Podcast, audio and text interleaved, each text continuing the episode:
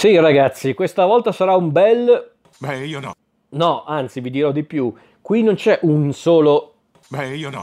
No, ce ne sono ben tre di... Beh, io no. Già, perché infatti questa volta voglio parlare di una trilogia e in realtà è un po' banale dire trilogia, ma adesso vi spiego il perché.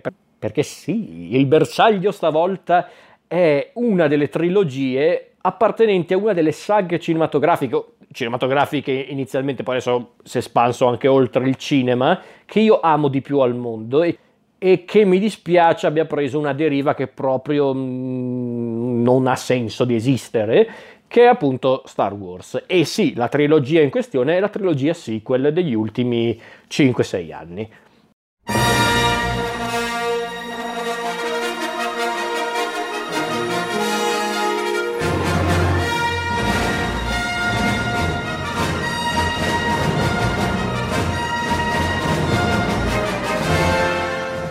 Faccio questa premessa che di fatto avevo già un po' anticipato. Io amo Star Wars. Star Wars davvero è, è, una delle mie saghe preferite in assoluto, cinematografiche perché è nato comunque al cinema, ma in generale è proprio uno dei mondi di fantasia che amo di più al mondo per la sua semplicità, mm, semplicità nelle basi intendo, perché poi è ovvio che col passare del tempo è diventato sempre più ricco, sempre più complicato, sempre anche più complesso nelle tematiche, nelle riflessioni, come è giusto che sia quando le cose si espandono, ma per dire adoro anche i contenuti, adoro anche i personaggi, adoro quasi tutto di Guerre Stellari.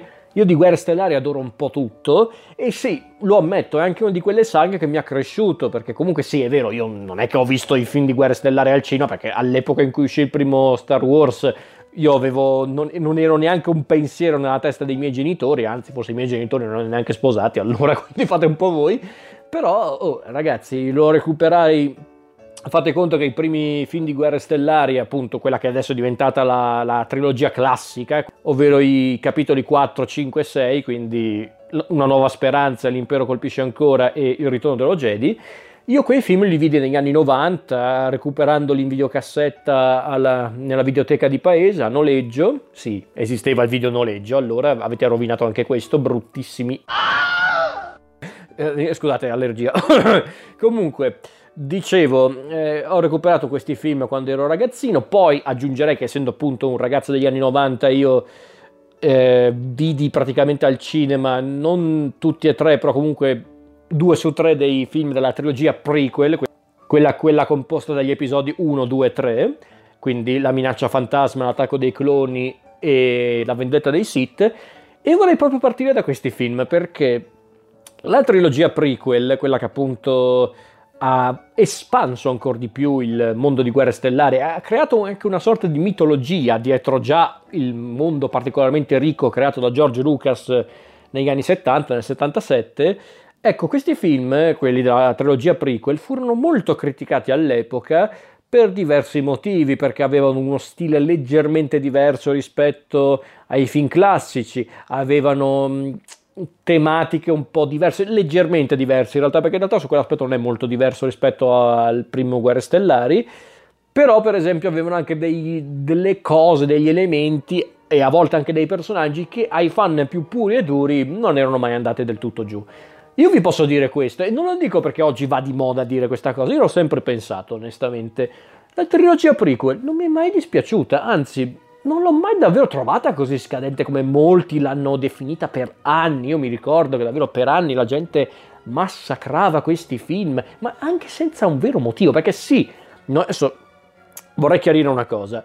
Io non sto dicendo che questi film, l'episodio 1, 2, 3, sono film perfetti in tutti i loro aspetti, ma se vogliamo dirla tutta, neanche i film classici di Guerre Stellari erano film perfetti, anche quelli avevano delle cazzate, ragazzi, scusate se la dico così, ma è vero, nel senso, il primo Guerre Stellari vorrei farvi notare che basava parte della sua trama su un espediente narrativo abbastanza scemo, ovvero il buco all'interno della morte nera. Ragazzi, se non fosse stato per il recente spin-off cinematografico Rogue One, quello sarebbe stato un buco di trama, perché davvero...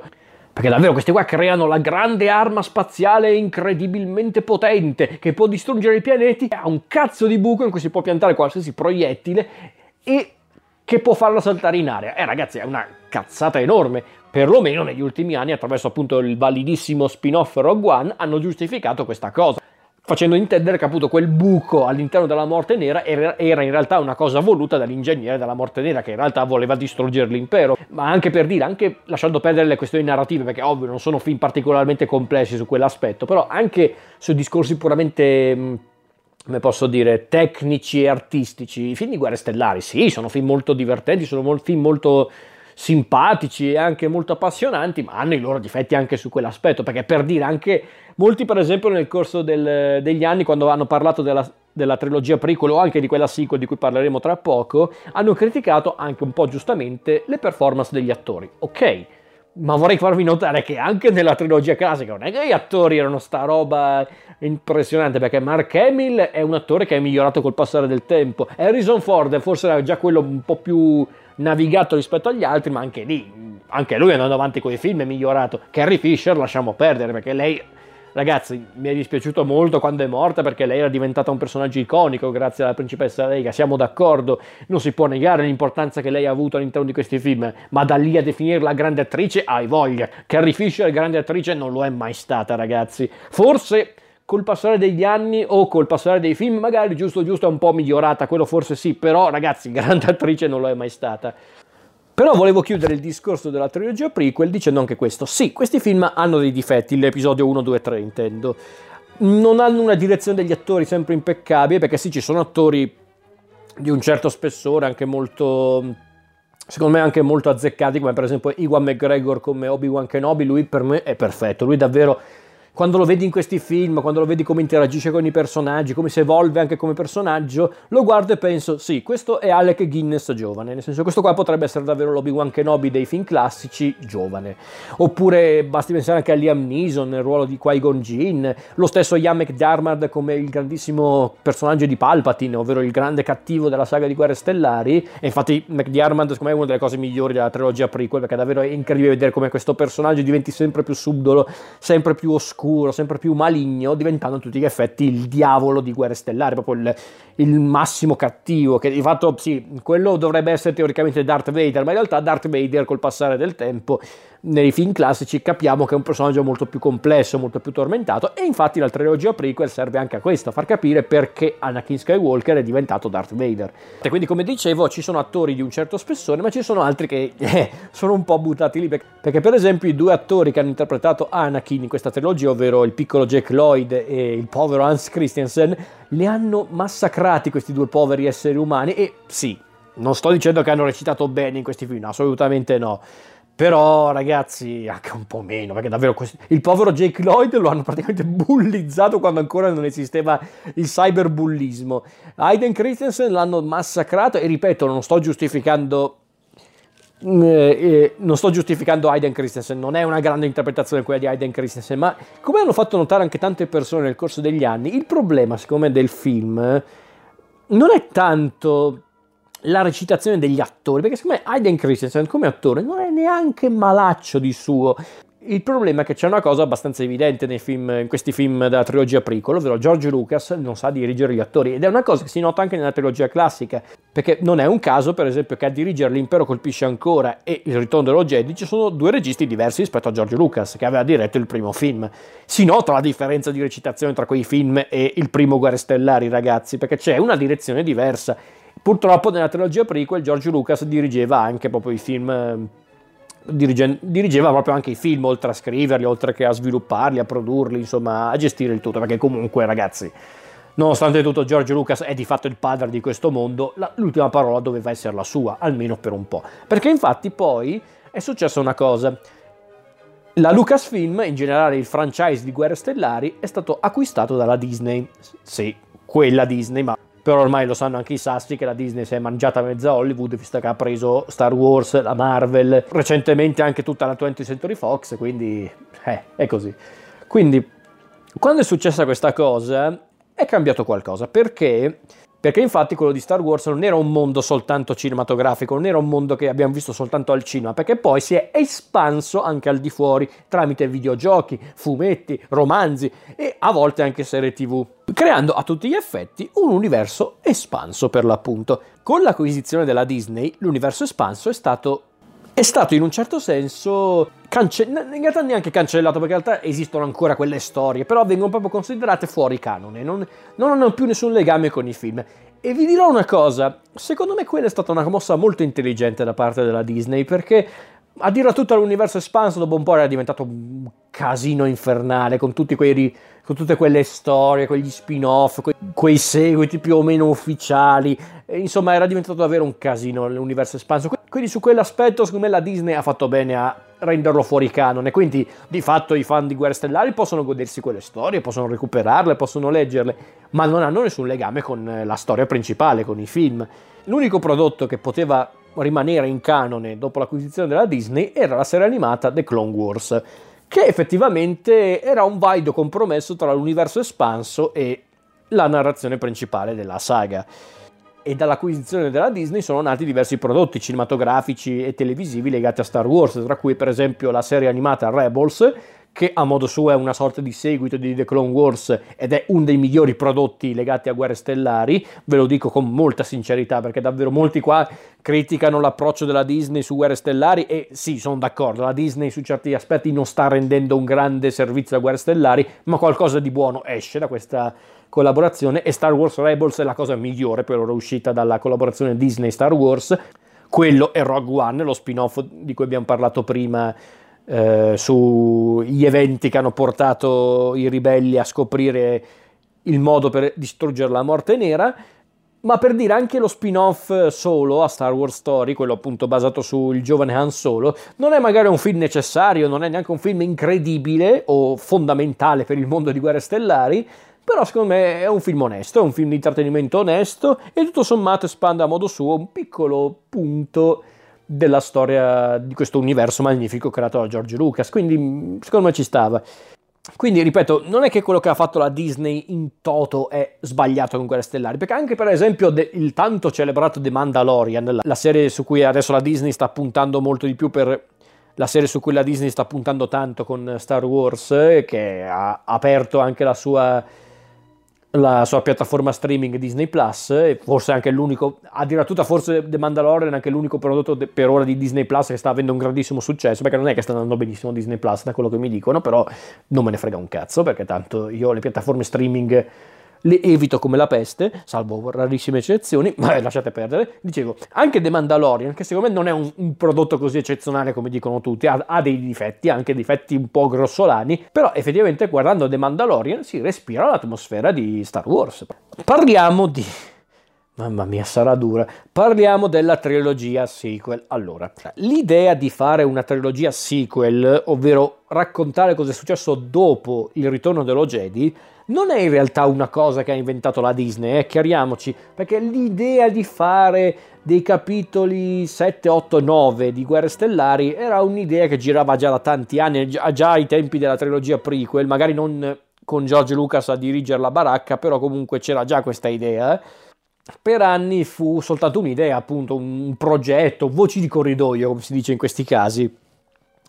E sapete una cosa, io speravo fosse così, ma non tanto perché non mi piaceva l'idea di vedere nuovi film di guerre stellari, anzi, fosse per me io li guarderei anche molto volentieri, se fatti bene ovviamente, adesso ci arriveremo. No, il problema è che io avevo un timore, ovvero che facendo dei seguiti del ritorno dello Jedi, volevano effettivamente riproporre gli stessi personaggi e narrare le loro storie, quando personalmente io credo che Star Wars è un mondo talmente vasto, talmente grosso, che si possono raccontare tante storie, tante storie anche in modo diverso rispetto a quelle che abbiamo visto finora al cinema o altrove. E, ehm, e perché no, proporre anche nuovi personaggi, nuovi contesti. Cosa che effettivamente hanno fatto per esempio appunto con Star Wars Rebels, con lo stesso The Mandalorian, con anche tanti fumetti anche recenti, nei videogiochi, cioè persino nei videogiochi che non sono dei film, però comunque espandono anche quelli di fatto l'universo di Guerre Stellari, hanno presentato molti nuovi contesti. Basti pensare anche a uno dei giochi di Star Wars più recenti, ovvero Jedi Fallen Order, che è una sorta di, di spin-off ambientato più o meno tra la, la trilogia prequel e quella classica, perché infatti lì c'è l'impero che sta già dominando mezza galassia, c'è la questione dei, degli inquisitori, questa sorta di cacciatori di Jedi che sono stati introdotti in Star Wars Rebels, c'è il personaggio di Suo Guerrera, il, il partigiano, il partigiano, se vogliamo chiamarlo così, che abbiamo visto in Rogue One, insomma, ehm, era un modo anche molto interessante per raccontare una storia a sé, però contestualizzata nel mondo di Star Wars. Ecco, tutto questo per dire che si potevano raccontare tante storie nel mondo di Star Wars, tanti contesti, tanti personaggi, eh, perché no, anche tante tematiche diverse dalle quelle più classiche, perché infatti che cos'è Star Wars? Star Wars di fatto, in tutte le, sue forme, film, serie tv e anche romanzi, fumetti, è un racconto di formazione, è un percorso di crescita, è il viaggio dell'eroe. Lo era quello di Luke Skywalker nella trilogia classica, lo era a modo suo quello di Anakin Skywalker, che in realtà è un, percor- è un viaggio dell'eroe molto lungo, perché comunque è quello che vede la trilogia prequel e la trilogia classica, ma è anche quello che vive per esempio il personaggio di Ezra, il protagonista di Star Wars Rebels, oppure quello che sta vivendo il personaggio di Mando in The Mandalorian. E ed è quello che teoricamente dovrebbero vivere anche i protagonisti di, della trilogia sequel, ma adesso ci arriviamo. Detto questo, Star Wars aveva incredibili potenzialità di poter espandere il suo mondo, di raccontare tante storie incredibili.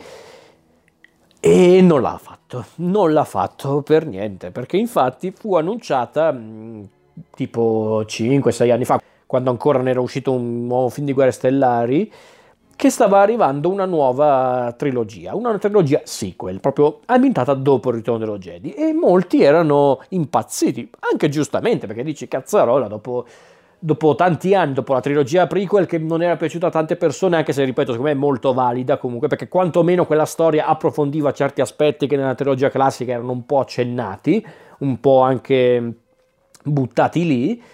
E, oltre a tante altre cose che secondo me funzionavano, Ecco, la, la, trilogia sequel poteva raccontare nuove storie, poteva raccontare qualcosa di nuovo effettivamente. E quindi molti erano emozionati.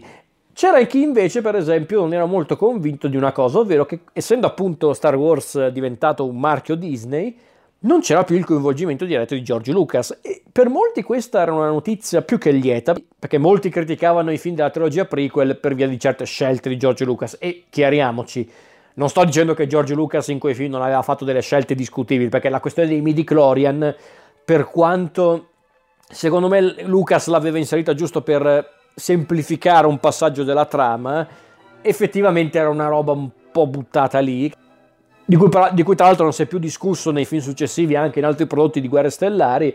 Sì, ripeto ragazzi, le sue scelte discutibili Lucas le ha fatte, eh, non dico di no, però ragazzi, anche lì nulla di davvero assurdo. E poi comunque Lucas, che vi piaccia o no, è il creatore di Guerre Stellari, è, cre- è, la- è il creatore di Star Wars, quindi eh, oh, scelte discutibili, però sono sue, sono sue. Però, ripeto, non è una giustificazione, però è così.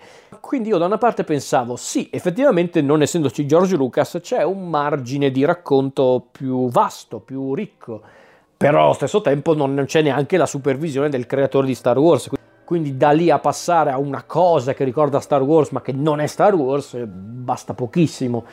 Non è quello che è successo in questa trilogia sequel, no, nella trilogia sequel è successo qualcosa di peggiore, perché questa trilogia fa schifo ragazzi, mi spiace dirvelo, ma fa schifo. Perché? Perché è un insulto a cos'è Star Wars, perché di fatto non è neanche una trilogia sequel, è il fan service, è una fanfiction, è una fanfiction fatta male. Perché ragazzi io non critico le fanfiction a priori, perché per esempio Giusto per fare un esempio così a caso, il primo che mi viene in mente perché è abbastanza recente, la miniserie dell'HBO su Watchmen, anche quella è una fanfiction, una fanfiction anche in certi punti un po' discutibile, ma è una buona fanfiction perché è fatta bene, ben scritta, ben interpretata e ha dei contenuti. Questa di Guerre Stellari è una fanfiction fatta male, è una fanfiction che ti può fare il ragazzino brufoloso che guarda questi film guardandoli come se fossero la Bibbia, come se fossero una sorta di Bibbia cinematografica, senza però pensare alle cose più importanti, ovvero la narrazione, la caratterizzazione dei personaggi e soprattutto la volontà di voler mostrare qualcosa di nuovo. Perché... E quindi arriviamo al 2015 quando uscì il primo film di questa trilogia sequel, ovvero Il risveglio della forza, che ammetto che è un titolo anche abbastanza forte, molto evocativo. Rendo merito ai produttori e a J.J. Abrams di non aver mai anticipato troppe cose di questo film, perché infatti già dal trailer io guardavo il trailer di questo film e l'unica cosa che mi faceva un po' storcere il naso era il fatto che avevano fatto una cosa che speravo non facessero, ovvero riportare in scena i protagonisti storici, quindi Han Solo, la principessa Leia, Luke, eh, Ciubecca, C3PO, R2D2, ecco, io è una cosa che speravo non facessero, perché davvero, io posso capire la volontà di voler proporre qualche personaggio storico in questa trilogia, va bene, ma non come personaggi rilevanti, non come personaggi principali, perché da una parte viene anche da dire, ma che cavolo vuoi che me ne freghi adesso di cosa fanno Han Solo e Leia, di cosa fa Luke, nel senso, basta, fammi vedere qualcos'altro. Però di fatto quel trailer, a parte quelle cose lì, non è che mi era dispiaciuto, era molto evocativo, funzionava, c'erano ancora gli Stormtrooper e quindi pensavo ok, però quello non voleva dire niente, poteva essere qualsiasi cosa. E quindi mi sono detto, vabbè, io voglio dargli una chance perché comunque amo, amo Star Wars. Sono andato a vedere il risveglio della forza con i miei due cari amici, ehm, forse non fan di Star Wars quanto me, però comunque anche loro molto legati ai film. E ragazzi, che strazio, che agonia, perché davvero... Allora, tol- tolto il fatto che questi film non ci provano nemmeno a creare un contesto innovativo, innovativo originale, perché siamo ancora al punto di partenza. Dopo tutto quel casino che era successo nella trilogia classica, la guerra, la distruzione dell'impero, la redenzione di Darth Vader, siamo allo stesso punto. C'è il primo ordine, che di fatto è un impero leggermente più gay, immagino, però comunque è, è praticamente l'impero. C'hanno ancora gli Stormtrooper, santo cielo. C'è un proto Darth Vader che è Kylo Ren, e lui ci arriveremo dopo. C'è l'alleanza ribelle, o comunque questi ribelli qua, la rivoluzione, la che cavolo non so come la chiamano stavolta, comunque quello, sono i ribelli, non è cambiato niente, stanno tenendo lo stesso contesto di prima. Per di più è anche un po' strafottente nei confronti degli spettatori proporre un contesto del genere senza una vera preparazione, perché io non può, davvero non potete pretendere che io dopo quello che ho visto nel ritorno dello Jedi mi buttate in un film dove c'è un contesto identico da quello che, quello che avevamo lasciato anni fa. Perché davvero non è cambiato niente, potete chiamarlo il primo ordine, eh, o il nuovo ordine mondiale, che cavolo, che cavolo ne so, ma è pur sempre l'impero galattico, lo stesso concetto, c'è, un, c'è una sorta di imperatore, Lord Snoke, c'è il proto Darth Vader, ci sono gli Stormtrooper, ci sono i, gli ufficiali imperiali con i loro mantelli, che davvero, quello dei mantelli è un fetish di guerre stellari comunque, tutti i cattivi devono avere il mantello, il Darth Vader, il Conte Dooku, eh, Krennic in Rogue One, il cattivo di Solo, Paul Bettany, il grande ammiraglio Front, cioè tutti questi con questo cazzo di mantello che non ha neanche senso di esistere, è scomodo, nel senso poi... Però vabbè ragazzi, di che cazzo stiamo parlando? Stiamo parlando di un universo narrativo in cui ogni, ogni singolo edificio di questo mondo non esistono i corrimano, santo cielo, per dire. È una cosa che mi hanno fatto notare in molti ed effettivamente è vero, nel senso perché? Non è... Siete pure in mezzo allo spazio, nel senso... Vabbè, appunto. Comunque, comunque.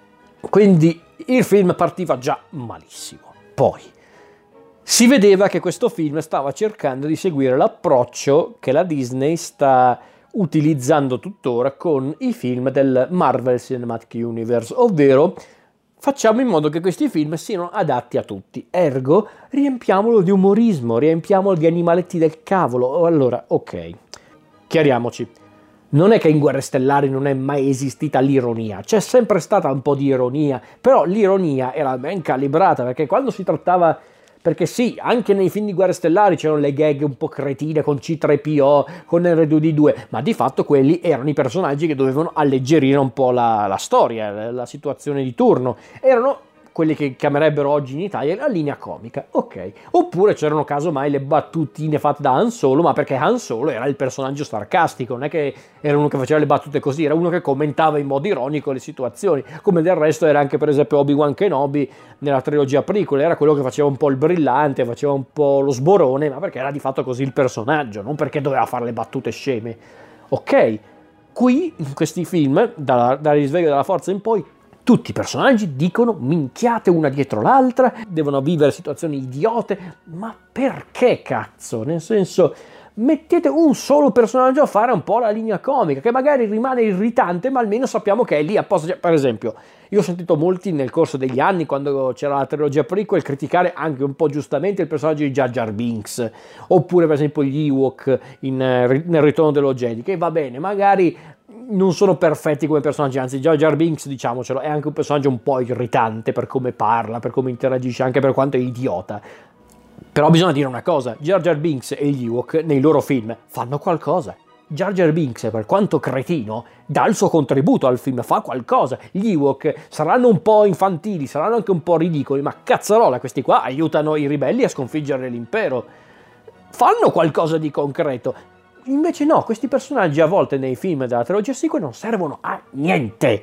Però con calma, adesso ci arriveremo. Perché allora, Ovviamente il risveglio della forza, essendo un sequel dei film classici, deve proporre nuovi personaggi. Perfetto, siamo d'accordo. E quindi abbiamo i personaggi nuovi che diventeranno i personaggi ricorrenti di questi film, ovvero Ray, il personaggio di Daisy Ridley, eh, Finn, il personaggio di John Boyega, poi il personaggio di Oscar Isaac e il presunto cattivo principale di questa saga, ovvero Kylo Ren, interpretato da Adam Driver, e lui ci arriveremo. Allora, di per sé gli attori non mi dispiacciono, però anche qua, non che in questi film brillino particolarmente. Cioè, per esempio, Oscar Isaac, lui è un attore che mi piace tantissimo, ma in questi film sembra davvero un imbecille. E, e ragazzi, mi spiace dirlo, ma qui secondo me non è soltanto una questione di scrittura dei personaggi, qui è proprio anche una direzione degli attori, ma in generale di tutti gli attori, non solo di quelli nuovi, eh, perché per esempio anche Daisy Ridley, che in questi film è di una mamma mia, ti irrita con poco sta donna. E io so che questa ragazza, secondo me, è anche molto più brava di così. Perché, per esempio, nel film di Kenneth Branagh, Assassinio sull'Orient Express, va bene, ragazzi, non era, non era la nuova Judy Dench, però ci stava, ci stava bene nel film. Ma anche John Boyega. John Boyega è un attore molto più in gamba di così. Guardate Attack the Block, guardate Detroit di Catherine Bigelow e ne riparliamo. Lo stesso Adam Driver nel ruolo di Kylo Ren. Adam Driver in questi film, nei film di Star Wars, sembra un deficiente, quando in realtà lui è uno degli attori più bravi della sua generazione. Guardatelo in Girls dell'HBO, eh, in Storia di un matrimonio di, di Bombach, quello con, con, Scarlett Johansson, dove Adam Driver meritava l'Oscar, tra l'altro anche più di Joaquin Phoenix. E davvero ragazzi, lì è una pessima combinazione tra scrittura e direzione degli attori, perché davvero perché anche a livello concettuale questi personaggi potevano essere anche molto interessanti e invece non lo sono perché Rey è semplicemente un Luke Skywalker ragazza, donna. E, e, ragazzi, no, questo non è un attacco al fatto che abbiamo una protagonista femminile. Chi se ne frega? Mi sta benissimo. Ma anzi, dopo Leia, dopo Padme, mettetemi personaggi femminili interessanti, forti, incredibili, cazzuti. Guarda, se proprio vogliamo usare un termine che non piace alle femministe, però vabbè, dai, per rendere l'idea. Fatelo, fatelo, davvero. Ma il problema è che Ray inizia anche bene, tutto sommato, perché secondo me nel risveglio della forza è uno dei pochi lati positivi di quel film, ovvero il personaggio di Ray, però poi si perde, si perde, poi arriveremo anche a parlare di questo. Finn è praticamente una sorta di Han Solo. No, in realtà non è neanche del tutto esatto, perché quello in realtà è un po' più Podemeron. Podemeron è più l'Han Solo di questa trilogia. Però c'è Finn che è un po' il, il, il personaggio della spalla di turno, il personaggio un po' tormentato ma in fondo molto umano, molto eroico, che poi diventerà inutile nel corso dei film. Però, ripeto, John Boyega quantomeno un po' ci prova a renderlo simpatico, però non basta ragazzi. Il personaggio di Kylo Ren, che nell'intenzione degli autori doveva essere praticamente il cattivo di turno, ma un cattivo un po' diverso rispetto agli altri che abbiamo incontrato nella, nella, nelle precedenti trilogie, quindi L'unica cosa che condivide con Darth Vader è appunto il travaglio interiore, ovvero che è un personaggio che non sai mai se è cattivo, se è buono, se è semplicemente un idiota, se è un personaggio che vuole soltanto capire cosa fare della sua vita.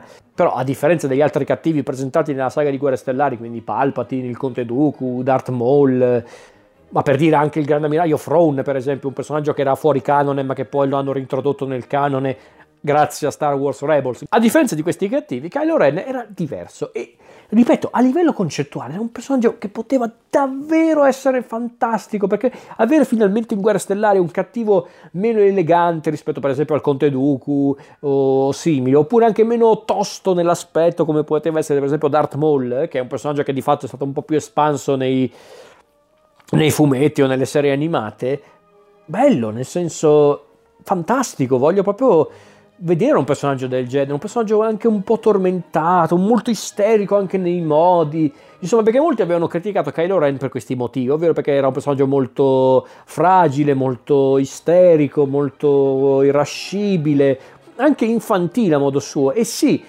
non è ritratto in modo eccezionale in questo film, nel risveglio della forza, per, queste, per far vedere queste caratteristiche, Però in realtà, ripeto, a livello concettuale mi piaceva l'idea, anche il fatto che per esempio tolta la maschera, questo qua sembra un imbecille perché Adam Driver ha un volto molto particolare, io ci sarei anche passato sopra perché sì, perché pensavo, sì, dai, bello, anche un, un, cattivo che non ha necessariamente l'aspetto del cattivo, anche il suo look, che sì, è di fatto una sorta di Darth Vader dei poveri, però va bene, ci stava la maschera, questa cappa che ha addosso, la spada laser con l'Elsa, che vabbè, non serve un cazzo l'Elsa, però comunque ah, va bene, era anche un bel modo per ritrattare un certo eh, oggetto arcinoto dell'universo di Star Wars, ovvero la spada laser, in modo un po' più particolare. Bello, nel senso, mi stava piacendo, però davvero a un certo punto nel corso di questa trilogia di Kylo Ren non sapevano più cosa farsene, perché davvero a un certo punto sembra voler andare verso la strada della malvagità, altre volte sembra essere invece un buono incompreso, insomma, ragazzi, e qui e qui, nel risveglio della forza, non è una cosa che si notava sin da subito, però già notavo una cosa che non mi convinceva, ovvero non capivo dove voleva andare a parare questa trilogia. Non lo capivo perché. Perché ragazzi, eh, qui potete dirmelo in tanti modi, ma è così. Il risveglio della forza è una nuova speranza fatta ai giorni nostri. È di fatto una nuova speranza. È il, film, è il primo film di Guerre Stellari rifatto ai giorni nostri, fatto anche male peraltro, perché ripetono le stesse situazioni, di fatto gli stessi personaggi. Rey è di fatto Luke, BB-8 è praticamente R2D2, Han Solo in questo film assume il ruolo di Obi-Wan Kenobi. Chewbacca, vabbè, lui rimane sempre Chewbacca, quindi va bene.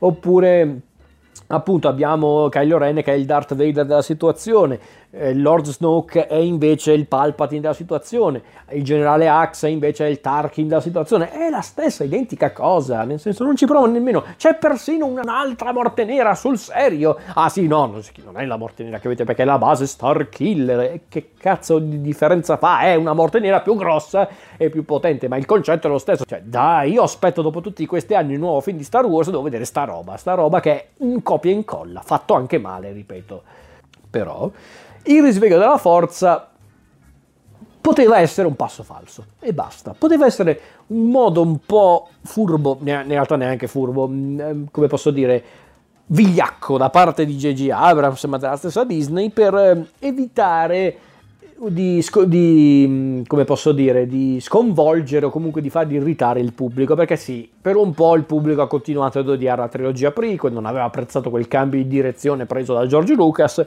e quindi si sono detti, ehi ragazzi, facciamo una roba un po' più semplice, un po' più nostalgica, così andiamo sul sicuro. E la cosa triste è che avevano anche ragione, perché effettivamente il risveglio della forza ebbe un grande successo. Quindi il risveglio della forza esce nel 2015, nel 2016 esce Rogue One che è un film mille volte superiore al risveglio della forza ed è pure uno spin-off, quindi un film autoconclusivo. Poi appunto arriva l'ottavo capitolo, gli ultimi Jedi, poi lo spin-off su Han Solo e poi l'ascesa di Skywalker. Troppo, troppo guerre stellari ragazzi, perché poi giustamente molti dicono ci siamo rotti le balle, ci credo perché dopo dopo cinque anni in cui ti fanno vedere Guerre Stellari, uno si rompe le palle giustamente, perché devi anche un po' diversificare, che credo che sia una cosa che abbia capito anche la Disney, perché Adesso credo che abbiano proprio interrotto i progetti cinematografici legati a Star Wars e puntano piuttosto su The Mandalorian, che è una serie televisiva. E forse hanno fatto bene perché davvero mm, andare avanti così al cinema non avrebbe portato a niente, anche perché l'ascesa di Skywalker non so se ha incassato tantissimo, ma non credo sia andato benissimissimo perché mm, non ha convinto proprio nessuno. Quindi c'è Rogue One e poi nel 2017 arriva gli ultimi Jedi, l'ottavo capitolo. E io sono andato speranzoso con questo film perché poteva essere l'occasione giusta per dare a questa nuova trilogia la spinta necessaria per fare qualcosa di diverso. E soprattutto non c'era più J.J. Abrams alla regia, ma c'era Ryan Johnson, che io avevo già apprezzato per Looper, che vabbè non è un film perfetto, però comunque era ben diretto, aveva un suo perché. Non dico che avevo grandissime aspettative sugli ultimi Jedi, però potevo concedergli una possibilità, quello sì.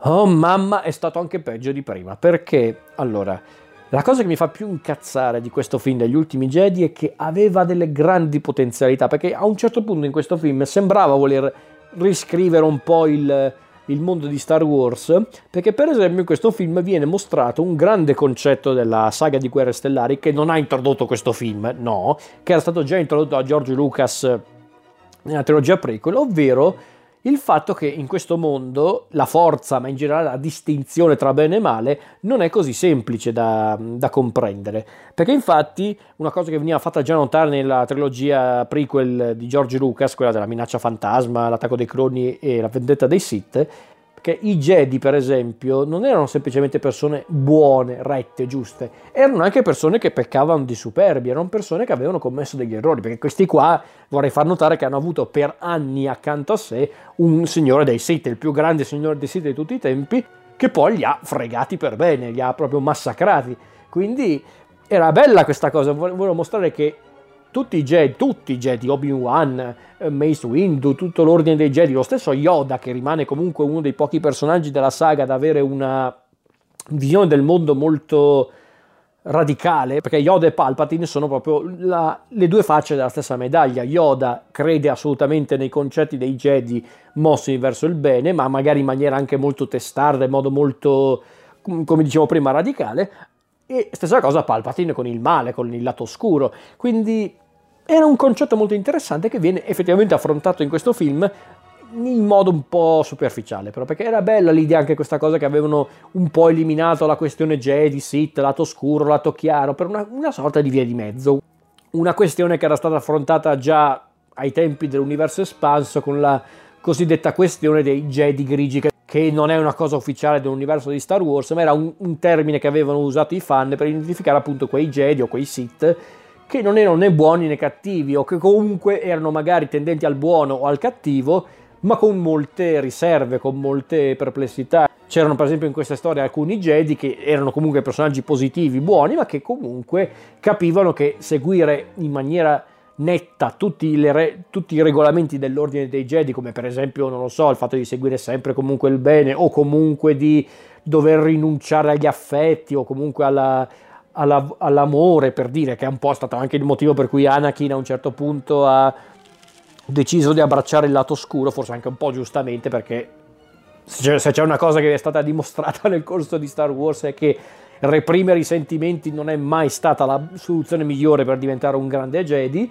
Quindi mh, era un concetto molto interessante che viene, ripeto, un po' affrontato nel film, ma in maniera un po', un po buttata lì, che mi dispiace perché era davvero interessante. No, era un concetto molto interessante che però viene affrontato in un film che ripete sempre la struttura dei film precedenti, perché ragazzi anche qua gli ultimi Jedi è praticamente l'impero colpisce ancora. Se ci fate caso, tutti i momenti della trama, anche quelli più importanti, sono una riproposta di quelli dell'impero colpisce ancora, fatti anche in modo pigro. Eh, non c'è stato neanche il tentativo di fare qualcosa, anzi c'è stato un tentativo fatto male peraltro di allungare il brodo, perché questo qua credo che sia un film di due ore, due ore e venti, due ore e mezza, in cui c'è una sottotrama inutile, perché tutta la sottotrama legata a Finn, a Rose, a questo inutile, perché alla fine si rivela utile piano per eliminare questo questa specie di, che cazzo ne so, di questa calamita gigante che impediva ai ribelli di scappare, si è rivelato inutile perché tanto poi non hanno fatto niente questi personaggi. Era solo un pretesto per tenere Finn nel film, per portarlo a esplorare nuovi pianeti come questa specie di pianeta, il pianeta Monte Carlo, come lo chiamo io, questo pianeta casino con, con appunto le, le, sale scommesse, queste cose qua, che era anche un pianeta carino, non uno, delle, non uno, dei pianeti più interessanti del mondo di Guerra Stellare, però va bene, ci stava, era molto caratteristico, però anche lì buttato un po' lì così, però ok. Poi c'è ancora l'influenza della Disney perché ci sono le solite gag idiote in questo film che passi una, passi due, ma la sedicesima volta cui mi devi fare la battuta cretina, la situazione stupida, basta davvero perché un conto è per esempio quando c'è quello scontro finale tra Kylo Ren e Luke che gli lanciano contro tutti i taser dei, dei camminatori imperiali, lui e Luke se ne esce proprio illeso e addirittura fa la la tipica mossa per togliersi la polvere dalla spalla, un po' alla Dragon Ball, per dire che va bene, fa un po' ridere, ok, ci può anche stare. Però per esempio tutta la gag iniziale tra Poe e il generale Axe dovrebbe farmi ridere sta roba, davvero, è stupida, non ha neanche senso all'interno della trama. Non ha senso. E poi ovviamente non possono mancare gli animaletti, anche qua i porg, questi, questi cosi che non so neanche cosa sono, questi pinguini, to. i pinguini messi lì così, queste volpi argentate nel finale, oppure non so, le mucche che vengono molestate da Luke Skywalker nel suo pianeta di esilio. Molestate si fa per dire, c'è Luke che munge queste mucche marine, non so neanche cosa sono. Perché? Nel senso, perché metterle in questo film non servono a niente. È evidente che li hanno messi soltanto per vendere pupazzi, per vendere prodotti. Non hanno neanche il senso del, del pudore questi qua della Disney, davvero. Eh, viene ucciso Lord Snoke in questo film, il, il, presunto Palpatine della situazione, in modo anche peraltro scemo, perché davvero questo qua che sembrava molto sveglio, potentissimo, incredibile, viene ucciso come un cretino. Ragazzi, mm, va bene, ragazzi, va bene, magari anche il modo con cui Palpatine veniva eliminato nel ritorno dello Jedi era un po' forzato, però lì c'era almeno un motivo concreto per cui Palpatine veniva fregato, perché lui credeva che Darth Vader, ovvero Anakin, era ormai totalmente assoggettato alla sua volontà, al lato oscuro, e quindi non si sarebbe mai ribellato. Poi però scopre troppo tardi che invece Anakin è riemerso e viene eliminato perché ha peccato di superbia, perché di fatto era quello anche il concetto di Palpatine. Palpatine era un tipo scaltro, era un tipo molto manipolatore e malvagio, ma di fatto peccava di superbia perché lui era convinto di saper tutto. Convinzione che lo ha portato alla morte. Ci stava. Snoke invece è un personaggio di cui non sappiamo niente, non sappiamo chi è, non sappiamo che legami ha con eh, l'impero, comunque con ciò che era stato l'impero, e viene eliminato così, in modo idiota, in un modo che ci fa anche dire ma perché hanno inserito questo personaggio nel film? Potevano tenere Kylo Ren capo di tutto e non sarebbe cambiato niente, anzi avrebbe reso probabilmente le dinamiche del primo ordine molto più interessanti, invece no, Snoke viene ucciso così, ok.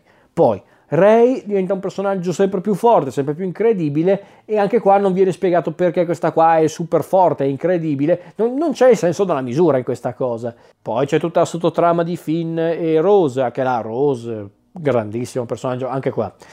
Questa povera ragazza Rose, l'attrice in realtà non tanto Rose, il personaggio, è stata maltrattata da tutti perché nessuno aveva apprezzato il personaggio, perché lei era, secondo queste persone, palesemente un tentativo anche di simpatizzare con il mercato asiatico, in cui peraltro Star Wars non è mai andato benissimo in Asia. Ecco, e, e non so se era questo il motivo, io non credo, forse neanche, però è un po' sospetto effettivamente, conoscendo anche proprio la, il modo che ha la Disney tutt'altro che sottile di fare le cose non è da escludere. Ok. Il personaggio, questo che sto per dire non è una critica all'attrice, perché sta povera ragazza probabilmente non è neanche colpa sua e avrà seguito le indicazioni ha fatto quello che ha fatto, ok. Però davvero il personaggio di Rose è una, un personaggio odioso. Anche qua molti hanno criticato Jar Jar Binks nel corso degli anni, ma ripeto, Jar Jar Binks era utile a un certo punto nella trama Rose no. Rose è questa pacifista che va bene, ci può anche stare, è un personaggio un po' più diverso rispetto alla norma, che voleva parlare appunto del fatto che la guerra è sbagliata, che stiamo sbagliando tutto. Va bene, ok.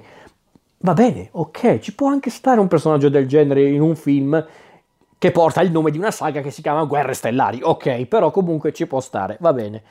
Poi c'è quella scena, porca vacca, mi fa ancora arrabbiare adesso a ripensarci, in cui Finn, Finn che sta finalmente facendo qualcosa di effettivamente utile all'interno del film, viene fermato da Rose in modo tra l'altro molto sottile e a un certo punto lui dice: Ma perché mi hai fermato? Stavo per fare qualcosa, stavo per aiutare i miei amici. E infatti, io, io in sala, io e questi miei due amici, gli stessi due amici con cui ero andato a vedere il risveglio della forza, eravamo lì che alzavamo gli occhi al cielo, eravamo lì che proprio eravamo tentati di andarcene per quanto eravamo incazzati. Infatti, a quella battuta di film dicevamo: Cavolo, sì, è vero, perché l'hai fermato? E Rose, tutta lì ferita, agonizzante, si mette a fare: Io ti ho salvato, stupido. E io le dicevo: Perché? ero lì che stavo stringendo le mani sui braccioli della poltrona perché pensavo che cosa stai dicendo? E infatti lei fa, non hai ancora capito, noi non vinceremo la guerra combattendo, ma salvando le persone che amiamo. Io stavo per esplodere perché stavo urlando. Lo sai che fai parte di un franchise che si chiama Star Wars? Guerre Stellari? State combattendo contro un secondo impero galattico leggermente più effeminato ma comunque un impero galattico. Vinceremo salvando le persone che amiamo. Certo le guerre hanno funzionato sempre in questo modo. Abbiamo sempre risolto le guerre in questo modo. Su dai. Cos'è questa filosofia idiota? Davvero, cos'è sta roba proprio disneyana? E lo so, Ho detto disneyana, sì, perché mi spiace, è, è, l'aggettivo più corretto per definire questa roba e lo dico nel modo più dispregiativo possibile, perché non puoi applicare una, un, uno stile disneyano a un film di guerre stellari. Che va bene, Star Wars non è mai stato un saggio sulla guerra, su cosa comporta la guerra, va bene, era anche un film molto semplice, tutti i film di Star Wars di fatto sono molto semplici, alla portata di tutti. Però non puoi neanche pretendere di vedere una scena del genere, sentire una frase idiota del genere dopo che hai visto ben sei film in cui veniva fatto chiarire che dietro comunque la guerra che avrebbe appunto poi fatto nascere l'impero galattico, l'alleanza ribelle, c'era comunque dietro un intero gioco di potere, di manipolazione incredibilmente contorto. Quindi davvero non so neanche cosa difendere di questo film. Guarda, forse giusto giusto gli effetti speciali, la confezione, forse su quell'aspetto è migliore rispetto al film di J.J. Abrams, sì. C'è solo un problema, poi arriva l'ascesa di Skywalker che fa la cosa peggiore del mondo, ovvero non ci prova più. Perché infatti è successa una cosa che non avevo effettivamente accennato prima con gli ultimi Jedi. Gli ultimi Jedi non è solo diretto da Ryan Johnson, è anche sceneggiato dallo stesso regista e è evidente che Ryan Johnson ha sconvolto i piani di J.J. Abrams, perché io sono convinto che J.J. Abrams non voleva eliminare Lord Snoke. J.J. Abrams aveva diversi piani riguardo Kylo Ren, Rey, Finn, Poe, tutti questi personaggi, ma anche i personaggi più storici come Leia. Ah già, perché Leia... Lei è impeccabile in questo film, c'ha pure la scena Superman in questo film, che è proprio, mamma mia, una roba ridicola persino per gli standard di Star Wars. Stiamo parlando di una serie in cui c'erano degli orsacchiotti che lanciavano pietre volando con i diettaplani, per dire.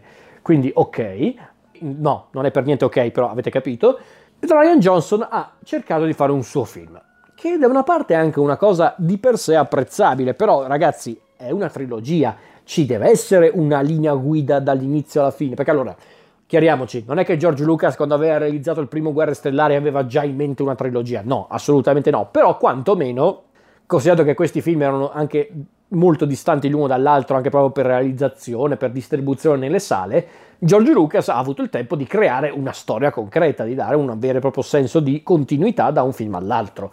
Questi qua non ci hanno neanche provato perché hanno semplicemente copiato, incollato dai film precedenti, facendolo pure male, applicandolo allo stile Disney, che è quello che serve solo a vendere prodotti, perché di fatto è questo, era solo una vetrina, perché sono questi i tre film della trilogia sequel, una vetrina per vendere prodotti, per vendere cose inutili ai, ai consumatori che è un po' la, la, che non è una roba che ha inventato la Disney al momento, eh, chiariamoci, è proprio una brutta tendenza che ha sempre avuto la Disney, qui però negli ultimi anni è peggiorata, ma lasciamo perdere.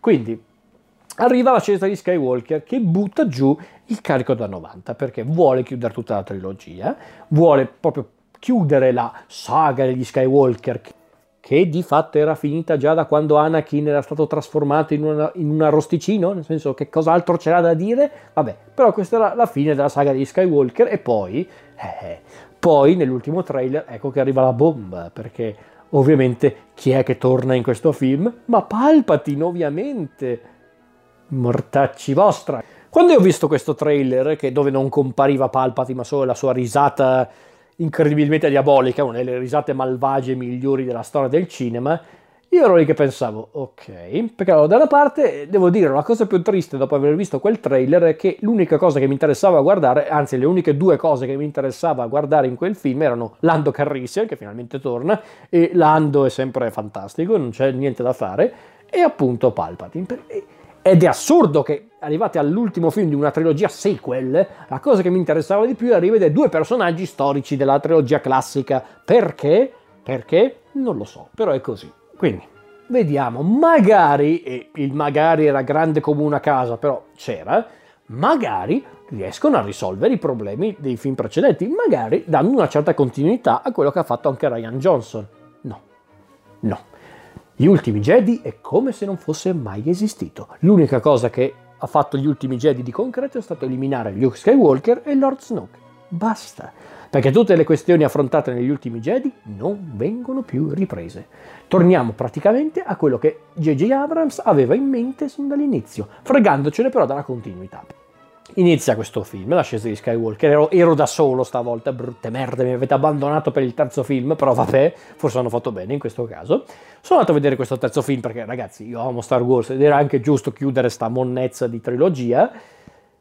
E ragazzi, non so come dirlo, ma c'è qualcosa che non va se già nei primi 20 secondi di film hai capito che c'è qualcosa che non andrà bene in questo film. Perché infatti già quando inizia con i classici titoli di testa arriva la frase i morti risorgono, i morti parlano, non mi ricordo più cos'era, con il punto esclamativo, proprio, e lì che pensavo, mamma è finita, ed era finita, perché infatti il caos quel film, il caos, nuovi personaggi introdotti così, perché sì eh, Palpatine che ritorna, perché Palpatine è tornato in questo film. Io da una parte pensavo magari Palpatine farà il cameo, farà l'apparizione spirituale, farà un po' quello che hanno fatto i personaggi storici della saga, farà giusto qualcosa, avrà magari qualche ruolo per la questione di Kylo Ren, ma non sarà un personaggio attivo. Invece no, Palpatine è attivo, Palpatine è vivo, Palpatine regge tutta la storia e non sappiamo nemmeno com'è sopravvissuto quest'uomo, perché va bene, Palpatine è un fenomeno, ma cazzarola, ma ditemi com'è sopravvissuto. Ditemi perché ha fatto tutta sta menata del primo ordine, dei cavalieri di Ren, insomma, no, è lì, abbiamo Palpatine, che cosa volete di più dalla vita? Un po' di coerenza non sarebbe male, però vabbè. Poi c'è tutta la questione di personaggi che appunto vengono introdotti così perché è Star Wars, bisogna introdurre nuovi personaggi, i Cavalieri di Ren, questi personaggi che vengono nominati sin dal primo film, che compaiono e l'unica caratteristica interessante di questi personaggi è che c'è un tamburo che li, li segue, in tamburo nel senso la colonna sonora, che ecco, l'unica cosa positiva di questo film, della scelta di Skywalker, è la colonna sonora di John Williams, che ricicla sempre gli stessi brani, gli stessi temi, però almeno John Williams ha voluto chiudere tutto con stile. Questo glielo concedo. Grazie John, almeno tu ci hai provato. Poi, i personaggi storici ormai non hanno più senso di esistere, perché Luke, Han, Leia, eh, forse anche Yoda, non ricordo bene, eh, forse sì, ma giusto un attimo, fanno quel giusto quel cameo, un cameo inutile, perché purtroppo c'è anche un'altra cosa da dire. La principessa Leia, Carrie Fisher, non poteva esserci nel nuovo film perché era, mor- era, già morta prima di iniziare le riprese del film. E va bene, io capisco che Leia aveva sicuramente un ruolo molto importante in questo film e non hanno voluto del tutto sprecarlo, però Innanzitutto, se tu cerchi di inserire Leia in questo film in modo forzato, facendo proprio intendere che quella non è Carrie Fisher, ma proprio sono pezzi, sono proprio filmati d'archivio, buttati lì in modo da farla sembrare presente, ma non azzeccandoci una mazza perché le battute non si armonizzano con il resto, ragazzi, tro- potevate trovare un'altra soluzione, sostituivate Carrie Fisher, dai, su, va bene, la principessa Leia è un personaggio fondamentale, però non è così fondamentale, dai. L'unica cosa che hanno fatto di questi personaggi storici è stata ammazzarli, Han solo nel primo film, Luke nel secondo, Leia nel terzo, cioè solo Lando sopravvive in tutti questi film. Anche qua tornano sempre i personaggi storici, Chewbacca, Lando appunto, che va bene, sempre simpaticissimo, ma un po' messo così a caso. E basta, Palpatine anche lì. Torna Palpatine, non sappiamo perché, per quale motivo, perché dovrebbe essere ancora lì. Boh, non ha importanza. I personaggi nuovi introdotti, Rey, Finn, Kylo Ren, Poe, non seguono neanche più la linea che avevano tracciato prima. Forse, voilà, forse Podemeron è l'unico che ha effettivamente un percorso concreto che ha seguito fino alla fine, però Finn è diventato inutile, un personaggio proprio insulso e mi spiace perché davvero John Boyega è molto più in gamba di così, potrebbe fare molto di più. Ray non si è capito più neanche lì cosa volevano fare, poi quando arriva la grande rivelazione su chi è Ray, ma porca vacca, proprio siamo arrivati ai livelli di una telenovela spagnola è la nipote di Palpatine. Perché adesso, no, eh, sì, sì, faccio anticipazioni ragazzi, non lo so se l'avete già capito, ma non me ne frega niente. Quindi, Rey è la nipote di Palpatine.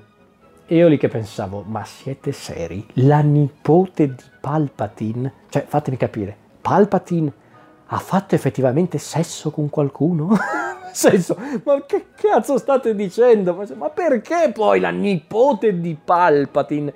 Ma porca vacca, erano molto più concrete le teorie che avevano fatto tante persone nei film precedenti, ovvero che Rey poteva essere una sorta di incarnazione della forza, che doveva riportare l'equilibrio della forza. Una roba molto tirata, forse anche un po' ridicola, ma molto più sensata di sta roba. Anche qua abbiamo Kylo Ren che sembrava essere tornato cattivo, ma invece no, Kylo Ren era sempre stato buono. No, non è vero. Negli ultimi Jedi si vedeva che Kylo Ren aveva preso proprio la strada della malvagità, della, della, della sete di potere. No, Kylo Ren in realtà era buono. Vabbè, ok, va bene.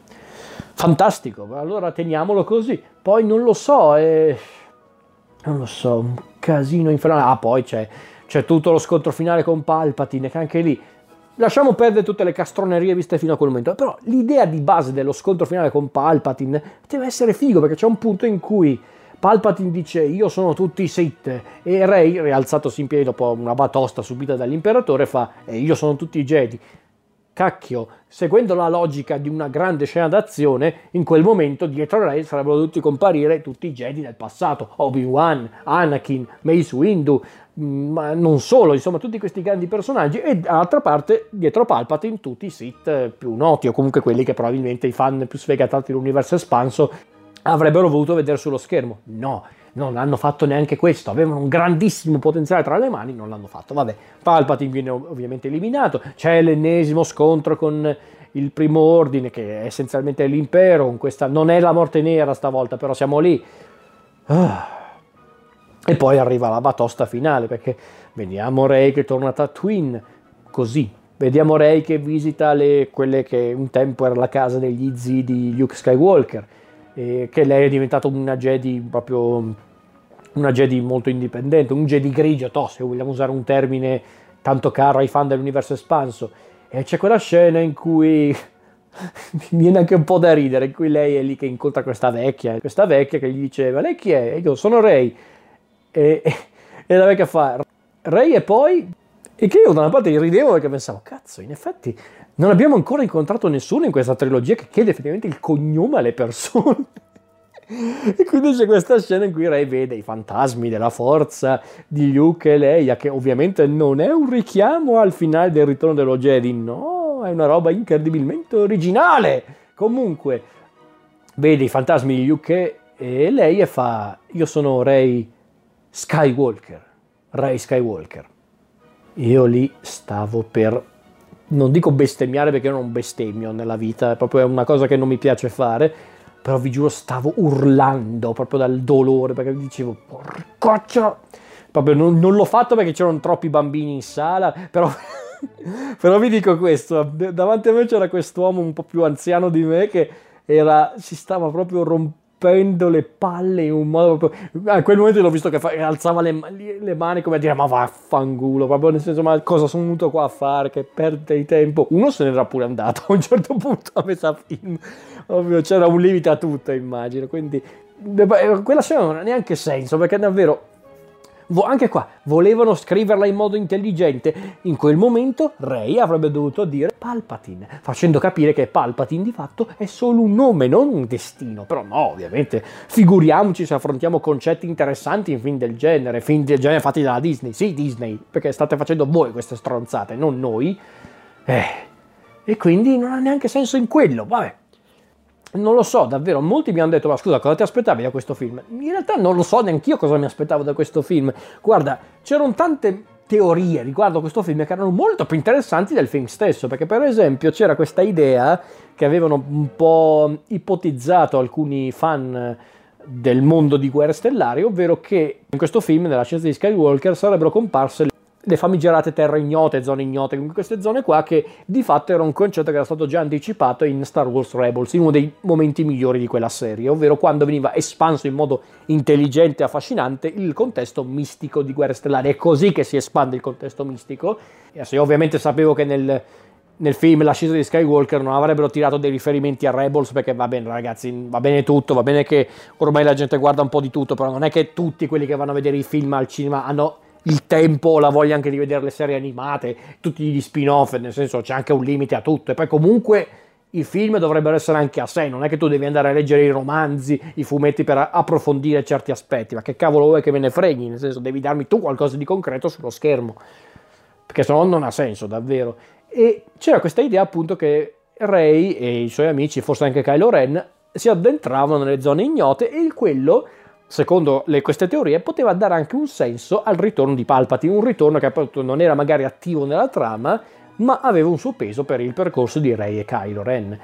È una roba a cui io non ho mai creduto perché, ripeto, va bene tutto, ma un attacco così diretto a un, a un concetto peraltro mai introdotto nei film non l'avrebbero mai fatto. Però molti erano convinti di questa cosa, per appunto per il ritorno di Palpatine. C'è addirittura chi pensava che il personaggio di Richard D. Grant che nel film alla fine è il classico ufficiale del primo ordine imperiale, che mm, un po' il Tarkin della situazione, eh, che Richard D. Grant poteva essere effettivamente il grande ammiraglio Throne. E ragazzi, forse a livello concettuale era anche molto interessante. Poi Richard D. Grant a livello fisico era anche perfetto per essere un grande ammiraglio Throne, anche per il, la voce che ha Richard D. Grant. Però però anche qui ragazzi non potete neanche pretendere che uno spettatore che ha visto solo i film va a vedere questo film e vede questo tizio qua che probabilmente che ha visto Rebels, chi conosce l'universo espanso sanno benissimo chi è, che è uno dei migliori cattivi dell'universo espanso o in generale di Star Wars. Ma se non sai chi è, non sai chi è, quindi vedi questo tizio blu che fa il figo e dice che cazzo è questo qui? Quindi neanche a quello ci credevo più di tanto. Era una cosa che poteva avere un senso per anche per quello che succedeva nel finale di Rebels però davvero era troppo assurdo, non avrebbe avuto senso, quindi non è che io ci avevo creduto davvero, però su certi aspetti mi sembrava molto più interessante, invece no, hanno fatto sta roba qua, non è neanche più fanservice onestamente quello che hanno fatto con l'ascesa di Skywalker, perché io davvero sono arrivato a questo punto, ovvero quasi un anno dopo l'uscita di quel film, e non ho trovato ancora nessuno che, era, che è rimasto convinto dal finale, o in generale dal film. Perché, ragazzi, l'ascesa di Skywalker non è un film brutto soltanto per la questione della continuità, per come ha mandato proprio in vacca tutti i concetti della nuova trilogia, no, è proprio anche un film scritto male, diretto male, montato orribilmente, insomma, è proprio un film proprio brutto anche da vedere al di fuori del contesto di Guerre Stellari. Eh. Uh, è stato incredibilmente terapeutico. Dovrei farlo più spesso. Comunque sia, questa era la nuova, anzi no, non più nuova, la trilogia sequel di Star Wars.